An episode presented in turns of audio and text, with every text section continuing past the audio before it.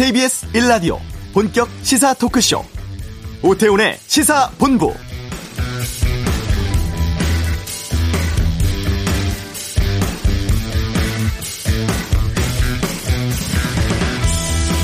지난달 유엔 총회 기조연설을 통해서 한반도 종전선언 필요성을 역설했던 문재인 대통령이 오늘 한미 간 교류 촉진 관련 화상연설을 통해서 한반도 종전선언을 다시 한번 꺼냈습니다. 종전선언 위에서 한미 양국이 협력해야 한다고 밝혔는데요. 북한의 서해상 공무원 피살 사건 논란을 정면 돌파하고 한반도 평화 프로세스의 불씨를 살려내겠다는 의지로 분석이 됩니다. 이런 가운데 2년 전 이탈리아 로마에서 돌연 자취를 감추고 제3국 망명설이 돌았던 북한의 조성길 전 대사 대리가 지난해 7월 부인과 함께 한국에 들어온 것이 한 언론 보도로 알려지면서 이 파장에도 관심이 쏠리고 있습니다. 그동안 북한에서는 고위급의 한국행에 민감한 반응을 보여왔었고 이 때문에 이번 사안이 남북 관계에는 어떤 영향을 미칠까 궁금한데요. 오태훈의 시사본부 잠시 후 이번 주 한반도는 시간에 전문가 통해서 전반적인 남북 상황 살펴보도록 하겠습니다. 네이버가 자사에 유리하도록 검색 체계를 조작했다는 공정거래위원회의 판단 나왔죠. 이슈에서 이 뉴스 다루겠습니다. 2부 각설하고 국정감사 증인 채택 논란, 또 공수처 진행 상황 등 최근 정치권 이슈에 대한 다양한 의견 듣도록 하겠습니다. 세상의 모든 리뷰도 준비되어 있습니다. KBS 라디오 오태훈의 시사본부 지금 시작합니다.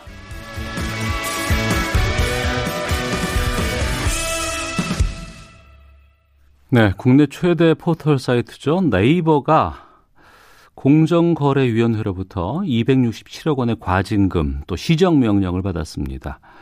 쇼핑 동영상 검색 알고리즘을 자신에게 유리하게 조정 변경했다가 당한 조치인데요. 어, 포털 사이트의 검색 결과들이 조작 가능한 것이 아닌가 이런 우려가 들어서 충격 주고 있습니다. 소프트웨어 전문가 연결해서 좀 말씀 나눠보겠습니다. 국민대 소프트웨어 융합대학원의 윤종영 교수 전화로 만나보겠습니다. 안녕하십니까? 네, 안녕하세요. 예. 우리가 뭐 네이버뿐 아니라 인터넷 쇼핑몰 같은 데 들어가 보면 뭐 추천순, 판매 인기순 이런 게 좀 나와 있더라고요. 이게 다 알고리즘에 의해 돌아간다면서요? 어, 네. 사실은 방금 말씀하신 거에 답이 있는데요. 네. 말씀하신 정렬 기준이라는 것이 결국은 알고리즘이라고 볼 수 있는 거죠. 예.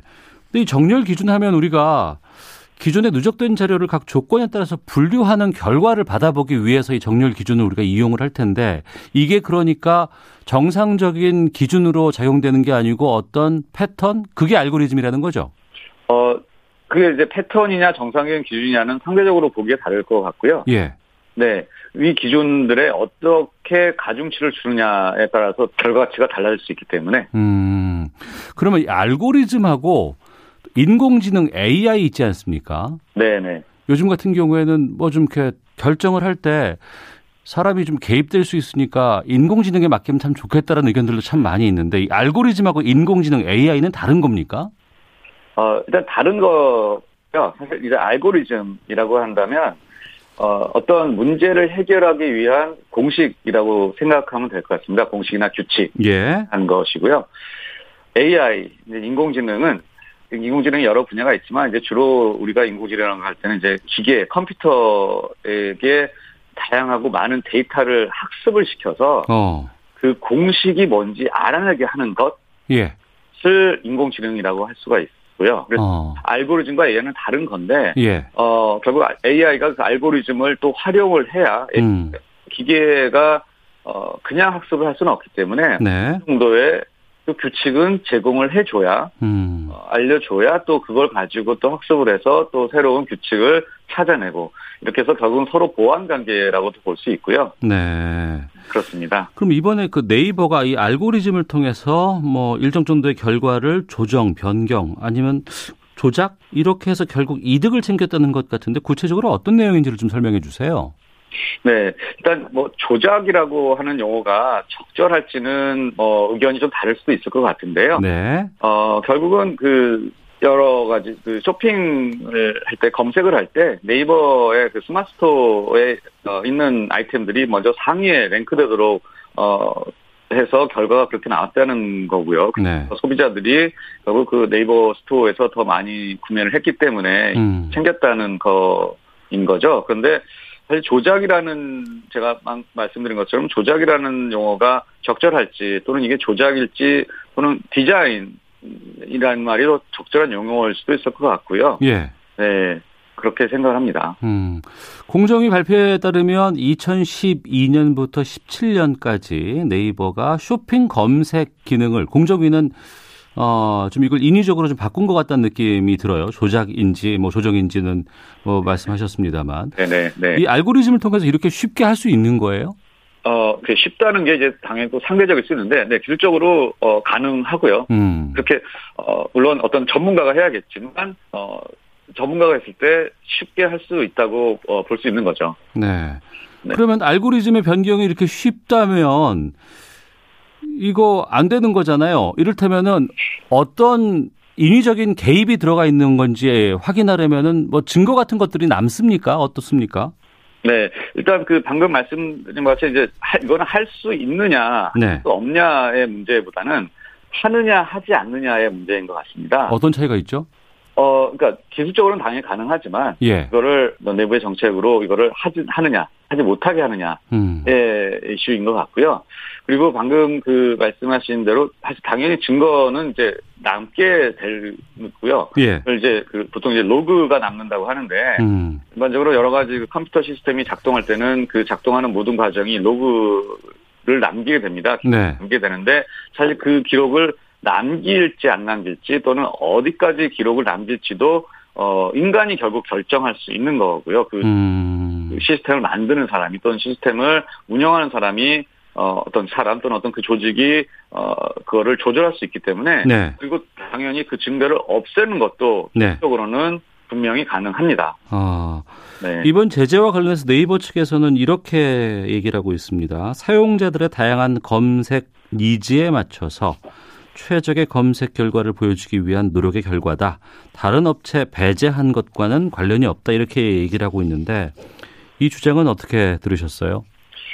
사실 뭐 네이버에서 어 얘기를 한 거기 때문에 어 분명히 그러한 근거가 있을 거라고 생각을 합니다. 제가 뭐 그 구체적으로 이게 안에서 어떻게 되는지는 알 수가 없지만 네. 어 근데 이제 굳이 이제 추정을 해 보자면 어 분명히 사용자들의 검색 니즈 또 최대 검색 결과를 보여주기 위한 노력을 해서 음. 나왔을 텐데 그런데 이제 문제는 결과를 봤을 때 네. 어, 이 전과 후가 다르다는 거죠. 그래서 어, 그 조정을 했더니 네이버 스마트 스토어가 더 위에 올라가게 된 건데 음. 그렇지만 네이버에서는 그걸 의도한 건 아니다라고 이제 말을 하고 있는 거고요. 네. 음, 이게 여러 가지 사실 이 어, 조절을 할 때 어떤 알고리즘 또는 가중치를 조절할 때 꼭 A를 조절한다 그래서 A의 결과가 나오는 것이 아니라 A의 변수를 조절할 때 또 그걸로 파생되는 연결을 통해서 다른 결과가 나올 수 있는데 그런 음. 여러 가지 것들을 사실 어, 실험과 테스트를 하면서 네. 어, 하다 보니 이런 결과가 나오지 않을까 생각합니다. 음, 앞서 시스템의 증거는 뭐 로그 기록 같은 것들은 반드시 존재한다고 말씀하셨잖아요. 어, 그렇다고 한다 그러면 이 네이버의 알고리즘이라든가 이런 로그 기록을 공개를 하면 될 것 같은데 네. 어떻습니까? 어, 또 굉장히 어, 조심스러운 문제이죠. 사실 알고리즘 로그 기록을 본다면 사실 그 시스템이 어떻게 작동하는지를 다 알 수가 있게 됩니다. 네. 어, 근데 이제 네이버와 같은 이제 기술 기업에서는 그걸 공개한다는 건 사실은 기업의 모든 기밀을 다 공개한다는 거거든요. 네. 네, 그래서 이거를 공개를 해라 하지 말라라는 것은 어 쉽게 요구할 수 있는 건 아닌 것 같습니다. 영업 기밀을 그냥 어 통째로 내놓으라고 하는 거랑 마찬가지고요. 음. 또 하나는 어 알고리즘을 공개를 했을 때 네. 그러면 우리가 이런 알고리즘으로 어, 진행을 합니다 했을 때 사실은 또 그거를 내부적으로 정말로 그 알고리즘으로 실행이 되는지를 확인할 수 있는 방법은 또 없기 때문에 어. 그렇다면 또 그거를 확인하는 어떤 검수가 필요하게 되고요. 예. 그렇다면 그 모든 과정을 검, 공개하고 검수를 한다는 건 사실 기업이 하는 모든 행위를 외부에서 감시하겠다는 게 되기 때문에 네. 어 그렇게 쉬운 문제는 아니고요. 어. 알고리즘이나 로그를 공개를 할 경우에 제 3자가 악용을 할 수 있습니다. 아, 예. 네. 그래서 오히려 의도치 않은 자들이 어, 네이버가 아닌 다른 어떤 자들이 부당한 이득을 취할 수도 있는 가능성이 있는 거죠. 네. 이런 업체들이 뭐 우리나라만 있는 건 아니고 구글도 보니까 이런 조작을 했다가 과징금 받은 일이 있다고 들었습니다. 해외 사례도 좀 알려주시죠. 네, 뭐 많이 알려진 일이지만 구글도 뭐 얼마 전에 그 EU 유럽 연합 에서 이러한 그 구글 검색을 했을 때 구글 쇼핑의 아이템들이 위로 랭크되는 것 때문에 거의 우리나라 돈으로 3조가 넘는 과징금을 받은 적이 있고요. 네. 어, 또 뭐, 그, 아마존 같은 경우도 아마존 자체 상품을 검색했을 때 아마존 자체 상품이 위로 올라가게 하는 그런 일들로 또 이슈가 된 적도 있습니다. 어. 쇼핑이라든가 동영상에 대한 검색 결과를 업체 의도대로 바꿀 수 있다고 한다 그러면 최근에 뉴스 우리가 소비를 포털을 이용해 상당히 많이 하고 있지 않습니까? 네네. 그 어떤 나라보다도 포털 뉴스 소비를 많이 하는 국가가 바로 대한민국으로 알고 있습니다. 네. 여기에서도 뭐 검색어 순위 조작이라든가 포털의 주요 뉴스란에 특정 뉴스를 넣는다거나 이런 것도 가능하지 않을까 싶은데 어떻습니까? 어, 물론 기술적으로 가능합니다. 근데 이제 쇼핑과 동영상에 대한 검색을 어, 조절한다는 것은 네. 어뭐 그게 기업의 또 이익을 위해서 네. 어, 어떤 판단의 기준이 다를 수 있겠지만 음. 이제 뉴스의 그 검색에 대해서는 어, 좀 더 이제 다른 좀 더 강한 어떤 그런 기준이 정해져야 될 것 같은데 기술적으로는 가능하죠. 이것도 할 수 있느냐 할 수 없느냐 문제보다는 네. 하느냐 하지 않느냐의 문제인 것 같습니다. 어, 그러면 여기에서도 우리는 그 편집 알고리즘에 의해서 합니다라고 한다는 것이 반드시 공정하고 공평하고 개입이 없다라고 얘기할 수는 없다는 반증이네요. 그렇죠. 네. 알고리즘도 결국 사람이 만드는 거기 때문에 어. 그 알고리즘에는 알고리즘이기 때문에 인공지능이기 때문에 공정하다, 중립적이다, 편견이 개입되지 않는다라고 말하는 것은 어 맞지 않습니다. 어, 네. 그동안 우리가 특히 뭐 뉴스라든가 뭐 여러 가지 뭐, 어, 시장 상황이라든가 이런 것을 얘기했을 때 공정해야 된다라고 얘기하고 특정한 개입이 가지 않아야 된다라고 끊임없이 우리는 얘기해 왔습니다. 네. 그러면서 이제 특히 이제 그런 업체 측에서 주장했던 것은 우리는 개입하지 않았다. 알고리즘 이용해서 했다. 인공지능을 통해서 모든 결과를 산출했다라고 얘기를 해 왔는데 교수님 말씀처럼 알고리즘이 어떤 인간에 의해서 개입될 수 있는 여지가 충분하고 그것이 사실이라고 한다 그러면 공정성이라든가 가치 중립성을 담보할 수 있는 부분에 대해서는 계속 들여다 봐야 되고 이것을 감시할 수 있는 장치가 있어야 되지 않나 싶은데 어떻습니까? 네, 저도 그렇게 생각을 합니다. 음. 그 포털이나 어떤 플랫폼 기업에서 어 우리가 어 공정하게 또는 중립적으로 한다라고 말을 할 때는 네. 그거를 뒷받침할 수 있는 근거를 투명하게 제시를 해야 된다고 생각하고요. 예. 네, 그렇지 않다면 어 그렇지 않다면 왜 그렇지 않은지도 또 어, 얘기를 할 수 있어야 된다고 생각을 하고 그래서 저 다각적인 접근이 필요하다고 생각을 합니다. 네. 우리가 일반 뭐 지상파라든가 신문사 같은 경우에는 여러 가지 법에 의해서 그런 공정성 담보할 수 있는 조치들을 해야 되거든요. 그리고 그걸 하지 못하게 되면 징계를 먹게 되고 아니면 그것이 여러 가지 문책성으로 이어질 수도 있습니다. 그런데 지금 포털이나 이런 쪽에서는 알고리즘 뒤에 숨고 있지 않나 생각이 들기도 하는데요. 네. 근데 뭐 이게 여러 가지 어, 측면에서 볼 수 있겠지만 사실 이제 플랫폼 기업이 플랫폼을 만드는 이유는 네. 플랫폼을 만드는 것이 아니라 그 플랫폼 위에서 그 판 위에서 여러 가지 영업을 하겠다는 그 의도를 가지고 플랫폼을 만드는 거기 때문에 네. 사실 이 플랫폼과 플랫폼 위에서 일어나는 여러 가지 이런 그 행위에 대한 어떤 중립성은 어 이 과연 어떤 게 맞다라고 어, 판단하기는 힘들 것 같은데 네. 그런데 어쨌든 플랫폼 기업의 영향이 검- 점점 커지면서 네. 그 당연히 책임과 의무도 같이 뭐 이제 커지는 거고요. 음. 그래서 이런 이게 그 양측에 그 좀 더 솔직한 노력이 필요할 것 같다고 생각을 합니다. 투명성이도 필요하고 그리고 이런 것을 컨트롤하는 그런 가버넌스 어떤 그 정부의 입장에서도 네. 어 좀 더 이것들이 어떻게 가면은 사실 실질적으로 어떤 해가 있고 또 어떤 이득이 있는지를 좀 더 판단해서 뭐 쌍방향의 대화가 필요하지 않나 그런 생각을 합니다. 이 부분은 우리나라만의 문제는 아닌 것 같거든요. 네. 다른 나라에서는 이런 AI라든가 알고리즘의 어떤 기준, 원칙 같은 것들을 갖고 있습니까? 아니면 이것도 그냥 다른 나라에서도 그냥 업체에 맡기는 상황입니까? 어, 뭐 다른 외국의 경우를 봐도 어떤 그 기관 이제 우리나라 공정위와 같은 기관들이 이제 분명히 개입을 하는 경우가 있고요. 예. 그래서 사실 이거는 뭐 해외 사례를 봤을 때 이게 지금 뾰족한 해법이 있는 것은 아닌 것 같습니다. 어. 그러면 만약에 알고리즘을 의도적으로 조작했다라는 것이 드러난다 그러면 이걸 처벌할 수 있는 뭐 이런 것들이 좀 있나요? 뭐 마찬가지로 지금 뭐 결국 이제 추징금으로 어 대체가 되는 거고요. 예. 그거를 추징금의 금액에 따라서 사실은 이제 어떻게 얼마나 강하느냐 약하느냐가 지금 되는 그런 상황인 것 같습니다. 네. 그래서 뭐 어떻게 이걸 처벌해야 될지 과연 기업의 그 이익과 어. 형성이라는 그이 서로 상치되는 것이 어느 정도까지 그 인감이 될지는 사실 그 나라나 또 어떤 그 기관의 그 기준에 따라서 다를 텐데 EU 유럽이 아무래도 미국보다는 좀더 어, 강한 것 같고요. 네. 미국도 사실은 어 당연히 어떤 그런 독점이나 또 어떤 공정 거래에 대한 것들을 굉장히 어 여러 가지로 사실 어떻게 보면 우리나라보다 더 많이 신경을 쓰고 있는 상황이기도 하고요. 예.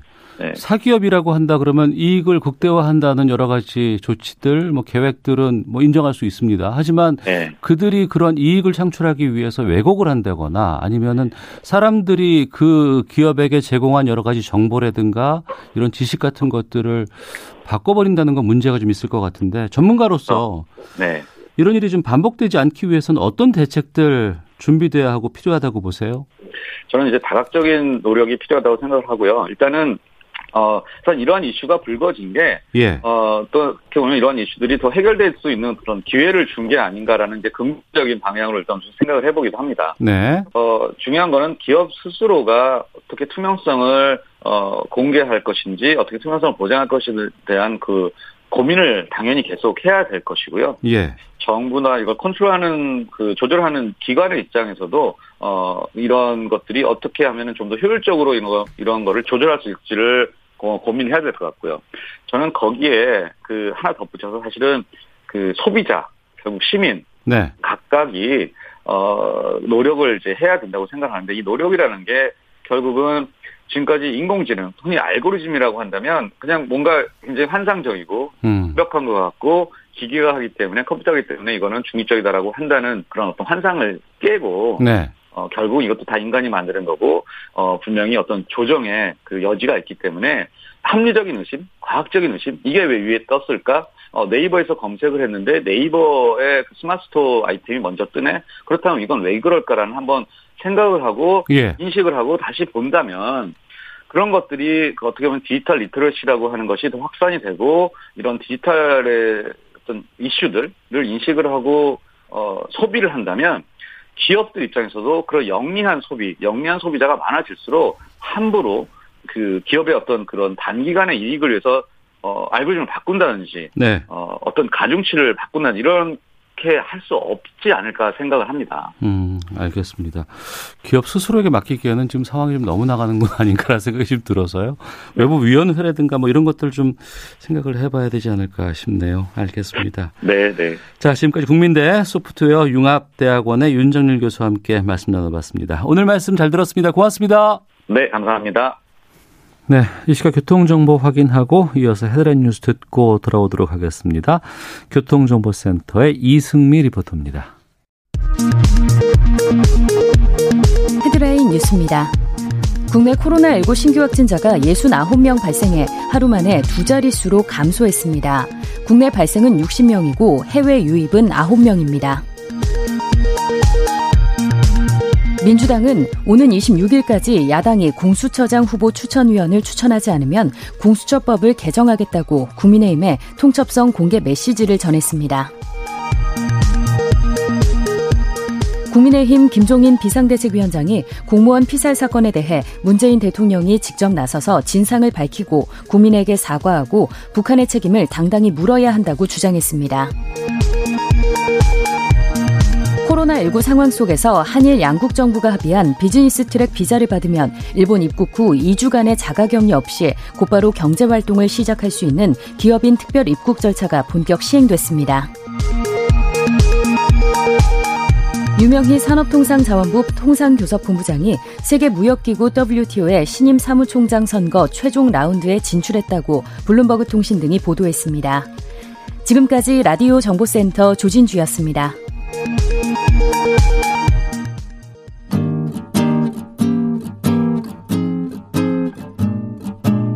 KBS 1라디오 오태훈의 시사본부 여러분의 참여로 더욱 풍성해집니다. 방송에 참여하고 싶으신 분은 문자 9730번으로 의견 보내주세요. 짧은 문자는 50원, 긴 문자는 100원의 정보 이용료가 붙습니다. 애플리케이션 콩과 마이케이는 무료고요. 시사본부는 팟캐스트와 콩, KBS 홈페이지를 통해 언제나 다시 들으실 수 있습니다. 많은 참여 부탁드려요. 네, 한 주간의 한반도 정세를 분석해드리는 시간입니다. 이번 주 한반도는 김형석 전 통일부 차관 연결하겠습니다. 안녕하십니까? 네, 안녕하십니까? 어제 하루 이 뉴스가 엄청나게 쏟아졌습니다. 네. 조성길 전 이탈리아 주재 북한 대사 대리가 한국에 머물고 있다. 그 로마에서 자치를 감춘 뒤에 제3국 망명설 저희가 그 당시에 상당히 좀 이거 얘기했었던 기억이 납니다.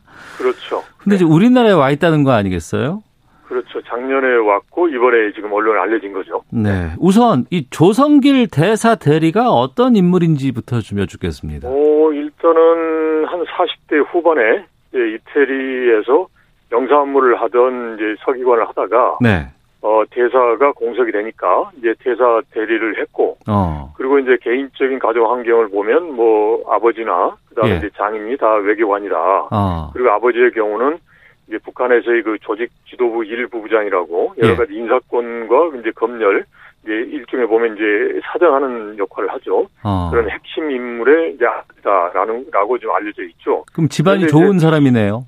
그렇죠. 그래서 이제 북한이 통상적으로 이제 북한 주민을 이제 핵심 계층, 그다음에 동료 계층, 접대 계층 이렇게 한 세 계층 정도로 분류를 합니다. 네. 근데 이제 그 중에 이제 핵심 계층이고 그리고 음. 또 핵심 계층 중에서도 이제 소위 북한 표현에 의하면 출신 성분이 네. 이제 좋은 이제 인사다라고 볼 수 있는 거죠. 네. 그 국민의힘 태영호 의원 있지 않습니까?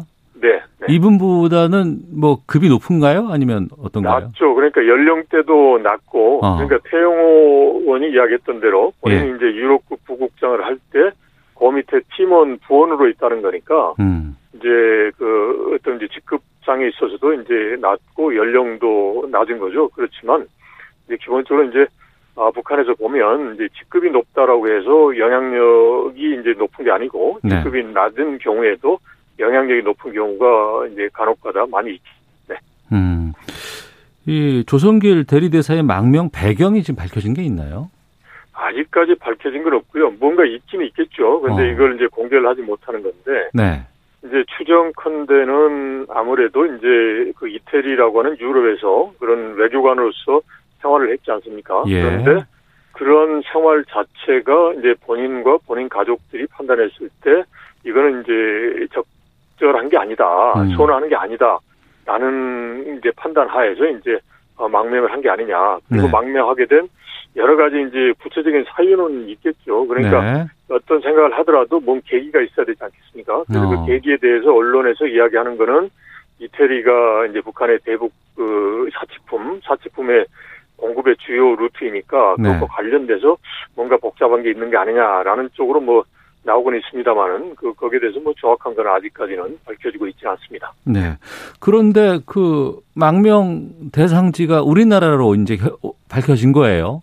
그렇죠. 네. 이건 또 어떤 의미가 있을까요? 어, 일단은 기본적으로 제3국 을 이제 하는데 주로 이제 유럽이나 미국이었겠죠. 그런데 네. 그게 여의치 않은 측면도 있고 그리고 음. 또 하나 이건 있습니다. 이제 어 그런 국제사에 가는 경우도 있지만 이 한국에 대한민국으로 왔을 때는 일단 언어의 문제가 없고 네. 그리고 또 부족하지만 이제 탈북민에 대한 저 정착 지원의 문제 음. 그리고 또 지금 우리 대한민국이 국제적으로 어 정말 그 선진 국가로서 성장을 했기 때문에 네. 이제 북한 주민들이 자신들의 그런 새로운 인생을 사는 데 있어서 이제 충분하게 그런 그 이제 유인 이제 받을 만한 그런 환경입니다. 그래서 음. 아마도 여러 가지 뭐 환경이라든지 그런 걸 감안해서 이제 한국을 택하지 않았나라고 추정해 볼 수 있겠습니다. 네. 어제 이제 언론 보도를 통해서 이게 드러났습니다만 그럼 1년 넘게 왔음에도 불구하고 전혀 존재를 밝히지 않았다는 건 어떤 의미를 갖고 있는 거예요? 기본적으로 이제 탈북자 이제 개인이 이제 어, 입장이 중요한데요. 네. 이제 본인이 이제 공개해도 좋다 그러면 공개를 하지만 음. 이제 공개하는 것은 이제 여러 가지 이유로 어 꺼린다 그러면 하지 않습니다. 그래서 네. 이제 어 어떻게 보면 이제 탈북하셔서 나오신 분들 이제 그 경우는 이제 개인적인 여러 가지 사정이 있기 때문에 공개하지 않는 게 이제 원칙이 되는 거죠. 네. 북한에 딸이 있다고 들었어요. 이건 근데 아, 그 전에 북한은 예. 그러면 알고 있었을까요? 우리나라에 있다는 걸? 어, 이- 당연히 아 우리 한국에 와 있다는 거. 예, 예. 뭐 그게 모를 수도 있지만 아마도 이제 그, 이, 그 이태리에서 행적을 감추고 난 다음에 북한도 그걸 곤두세우고 추적을 했을 테니까 그런 음. 가운데서 아마도 북한도 어, 충분히 그 정도는 이제 뭐 정확하게 실시간으로 파악은 뭐 하지 했을까라는 게 좀 좀 궁금하지만 네. 아마도 좀 시간차가 있더라도 파악은 했을 것 같다라는 생각이 듭니다. 음, 아직까지 여기에 대해서 북한의 입장이 나온 건 없죠. 지금 북한의 입장을 표명을 해서 얻을 게 없죠. 네. 예, 그러니까 이게 뭐 크게 이슈화 돼서 이제 소위 북한이 말하는 어 체제나 또는 이제 그 당 중앙인 그 지도 인사에 대한 그런 존엄의 문제가 생긴다. 그러면 이제 반응을 하겠지만 네. 그게 아니면은 나와도 뭐 반응하지 않고 넘어갈 그 가능성도 많습니다. 어, 오늘 오전, 뭐 어제 밤에도 그렇습니다만, MBC 보도를 보면, 네. 부인이 MBC 네. 측과해서 북으로 돌아가고 싶다더라, 뭐 이런 얘기들을 계속해서 좀 접촉을 했었다는 얘기가 있고, 그 네. 이유는 북한의 딸이 아직 있다라는 얘기가 있었어요. 네. 네. 앞서 김영석 차관께서 이 가족이 북한의 핵심 세력이라고 얘기를 하셨는데, 네, 네. 그런 부분들이 어떤 영향이 좀 있을까요? 어, 영향이 있, 있죠. 그리고 기본적으로 이제 어떤 체제나 이념의 문제도 있지만 네. 이제 부모 자식 간의 그 혈육의 그런 이제 정서, 감정의 문제는 이제 정말 일반 상식 뭐랄까 이성적으로 어 이해하기 어려운 측면이 많거든요. 네. 그래서 지금 보도에 의하면 음. 평양에 있는 딸의 건강 상태가 그렇게 뭐 정상적인 건 아니다라는 거 아닙니까? 그리고 예. 또 아무래도 그 이제 한국에 정착을 했지만 이제 새로운 환경에서 정착하다 보면 여러 가지가 좀 낯설기도 하고 어. 이제 그런 가운데 여러 가지가 복합적으로 작용했다라고 볼 수 있겠죠. 네. 아, 알겠습니다. 뭐 후속 보도들 또 나올 것 같습니다만 저희가 좀 궁금한 건 네. 이번 이 북한 대사 대리의 망명 예. 이게 남북 관계는 어떤 영향을 끼칠까라는 점이 특히 지금 상황이 워낙에 민감하기 때문에 어떻게 보십니까? 뭐 긍정적인 영향을 주지는 않는데 네. 이거 자체가 뭐 남북 관계의 흐름에 소위 그 의미 있는 변화를 줄 수 있는 소재는 아니다라고 생각합니다. 음. 왜냐하면 이제 본인이 예를 들어서 막 요란스럽게 해서 북한 체제에 대해서 막 그 비방을 한다든지 이런 행위를 한다면 모르겠지만 그게 네. 아니란 말이죠. 그리고 또 탈북을 했는데 이제 탈북의 인사가 비록 외교관이지만 네. 이제 고위 외교관이다라고 보기는 어렵거든요. 그러니까 음. 대사 대리이고 이제 1등 서기관 영사 업무를 주로 한 거니까 네. 이제 태영호 저 의원보다도 훨씬 더 밑에 그 직급이고 음. 그러니까 어떻게 보면 이런 일이 없어야 되겠죠 북한의 입장에서 보면 네. 그리고 또 핵심층에 있는 그런 그 자제가 이렇게 이제 이탈한 거 아니에요 이런 소위 일탈 현상인데 음. 이런 게 없는 게 좋지만 이게 뭐 남북 관계에 이제 그런 영향을 줄 정도로 그러한 뭐 효과는 그렇게 어 예상되지 않는다라고 볼 수 있겠습니다. 네. 알겠습니다. 자, 그리고 그 마이크 폼페이오 미 국무부 장관의 방안이 예정돼 있다가 취소가 됐습니다. 그렇죠. 트럼프 대통령의 확진이 뭐 결정적인 이유라고는 하는데 네. 그래도 우리는 방한하면 좀 북미 간의 대화라든가 아니면 남북 간의 여러 가지 상황에 대해서 좀 작은 진전도 좀 우리가 준비할 수 있지 않을까 생각이 됐었거든요. 그렇죠. 지금 네. 상황은 그러면은 더 이상 뭐 진척 같은 것들은 없다 이렇게 봐야 될까요? 현재로서는 없다라고 이제 보이는데 네. 그러니까 이제 트럼프 대통령 원래는 아니 뭐죠 폼페이오 장관이 원래는 7일하고 8일 날 방한하는 돼 있었잖아요. 그래서 네네.